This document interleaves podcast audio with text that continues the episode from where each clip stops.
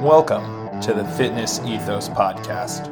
I'm John McNeil, and I use my knowledge of fitness, psychology, philosophy, and mindset to help you achieve your fitness goals. Join me each weekday as I discuss a new topic related to achieving the appropriate health and fitness mindset. Hey guys, welcome back to the podcast. I'm John McNeil, and this is the Fitness Ethos Podcast. So, today I want to talk about why you should have love for your body, even if you're nowhere near what you want to look like, even if you're the you know ugliest person. Well, let's hope you're not the ugliest person in the world. But bottom line, you should have love for your body, even if you're not where you want to be. And let me let me explain why that is. Is I know I mean, when I was overweight, which, you know, I still have a little bit extra weight, I would always be frustrated with the fact that, like, oh, I ate this ice cream, it went straight to my gut. It, you know, whatever whatever excuses I had, however I felt for myself, it's just like I'm overweight. This is not fair. This is genetics. You know, my body hates me because of this. Like, just all sorts of things like that. And it took me until I realized that my body doesn't hate me. It, it I realized my body's only doing what it's supposed to do. Like it, our bodies are functioning properly by keeping weight on us, by storing body fat. Because hell, even a few as short a time ago as a few hundred years, that would be a huge survival benefit. Like if you you look at someone who's super skinny who you know I envied when I was younger. I saw the skinny kids and was just like, ah, I wish I could be like that. Well, if this were 500 years ago, those guys would be dead because, or maybe longer than 500 years ago. But bottom line is, they would not be able to hold on to the weight that I do, where I store body fat on my hips for later. So, you know, it, it's a little morbid, but in that case, that's a benefit. Like your body is doing what it's supposed to do there because you are continually feeding it. It thinks it needs to hold on to that for later. Like that's what your body's supposed to do. And on the flip side, like if you have a difficult time putting on muscle, I mean, you have a good metabolism. That's fantastic nowadays. Like in back in the day, that's not as good. But I mean, as a kid, I was so jealous of those skinny kids, and I'm sure those skinny kids were jealous of me because I had more muscle and I was stronger than them, and I was able to put on more muscle more easily. But as the kid who identified as fat, who felt fat, I wanted to be the skinny kid. So the point is, have love for your body regardless of what it is because someone wants what you have. Someone wants something that you have the ability to do. So keep that in mind. Like you can improve your body, don't get me wrong, but the first step is to have love for what it's doing and not to just assume that something's wrong.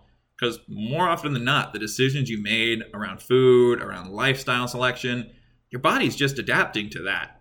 If you were, you know, moving around constantly, carrying heavy loads, if you were basically living a hunter gatherer lifestyle, you probably wouldn't look like that. But your body's adapting to the stimulus of the environment you're putting itself it, you're putting it in.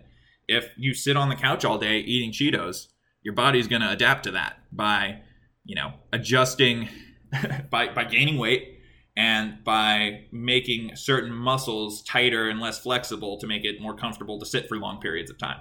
Your body does what you tell it to.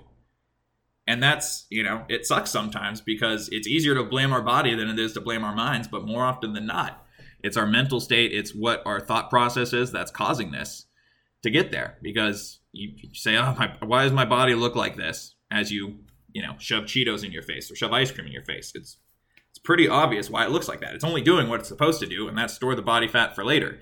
Which, again, in a survival situation, that would be a great thing. But we don't want that nowadays. So even if you hate your body now, you can have love for it by working out, by taking care of yourself, by eating healthy, by going on walks, by doing all sorts of things that will make your body feel better in the long run. Like it may be difficult to get up off the couch, to put down that bag of Cheetos or Cheez Its or whatever your vice is, and instead go on a walk. But if you have love for your body in a different way, if you understand, like, look, I've incentivized it, I've taught it to do these things because of the way I've lived my life. But if you do the things your body wants you to do, if you go on walks, if you exercise, if you eat well, your body will give back to you. You'll look good, you'll feel good. Your body only reacts to the stimulus you put it under. So, if that's weight training, you're going to build muscle. If that's cardio training, you're going to have more endurance. If it's eating copious amounts of food, it's going to get better at that. So, understand that your body is only doing what it's supposed to do. So, if you can get your mind in check to mimic what you want your body to be like, your body will follow.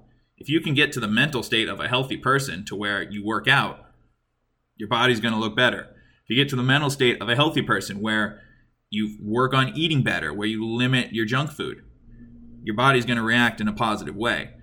When you're just more mentally stimulated and have better thought patterns, it's a lot easier to not do the things that you don't like about yourself, to not eat as much, to to not work out. Like when I didn't have love for my body, I would be more likely to not work out than I am now when I have love for my body because I'd say I need to work out. I need to do this so I don't look fat. But sometimes I just be like, well, screw it. I'll never be like that. I don't my body I'm just fat. I'm just the fat kid. I'll never I'll never lose the weight. So let me just eat the Cheez-Its instead because that's who I am. But when I started switching that approach to actually loving my body and understanding that like okay, this is a strength of mine. Like I can put on weight easily, I can build muscle easily and I can eat a lot of food. Like if I can channel that to build muscle to do what my to love my body in that sense, then I'll see huge benefits and I have. So I still am able to eat a lot. I'm still able to do things I like because I love my body. Like I happen to be strong. That's my body type. Like some people they're skinny and it may be harder to build muscle, but from my perspective, you're in a, you're in a good position. Like I know you still may have body image issues, but I hate to break it to you, most people do. I always thought I was a heavy kid, like I've said on this now that I've lost weight, sometimes I think the opposite that I'm too skinny. So it, it's one of those things where body image will never go away. There are times where I'm negative and down on my body. I wish my calves would fucking grow. They don't, but it's fine. Like, that is what it is. I'm not gonna hate myself because my calves aren't the biggest in the world. Like, they're fine. I work them out. They're fine. I understand. Like, there may be a genetic potential there. Like, I can't, they're not gonna be the huge calves that I want. But I still love my body because I'm, I'm springy. I'm able to jump. I'm able to move well. I've turned my body into an adaptation machine that adapts to what I like to do, which is weightlifting, being healthy. Yeah, I can still sit on the couch and enjoy TV, but my body's not adapted to it. I'm also able to get up and run and go on walks and be active. So, my point is like, your body's only doing what it's supposed to do. So, help point it in the right direction, help point it in the healthy direction and it'll start to change. Like I understand it's frustrating that you may be overweight or maybe too skinny, but at the end of the day, like your body's your body. The the only way you can change it is by adding a different stimulus. And I would argue the most effective way to do that is by having some love for your body because if you have love for your body, you will do the things to make it feel good, whether that's weight training, whether that's running, whether that's just going on a walk health and fitness is highly individualized. So my goal should be different than your goal, who's different than your friend's goal.